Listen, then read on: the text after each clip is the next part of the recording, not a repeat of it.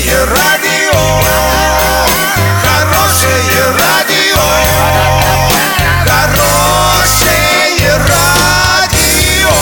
Радио Шансон. С новостями к этому часу Александра Белова. Здравствуйте. Спонсор выпуска – комиссионный магазин «Золотой». Осуществляйте мечты с нами. Картина дня за 30 секунд. Жители Оренбурга возмущены тем, что при оплате капремонта на почте берут комиссию. Самого маленького новорожденного мальчика в истории выходили в Японии.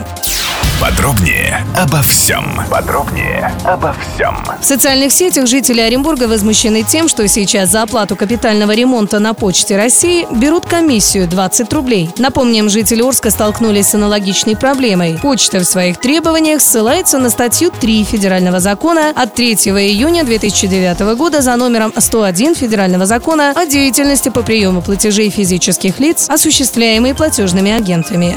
Ну а в Японии из больницы выписали младенца, который после рождения весил 268 граммов. Специалисты из университета в Токио отмечают, что настолько маленького новорожденного мальчика выходили впервые в истории. Известно всего 23 случая, когда ребенка с весом менее 300 граммов удавалось спасти. Только в четырех из них выжили мальчики.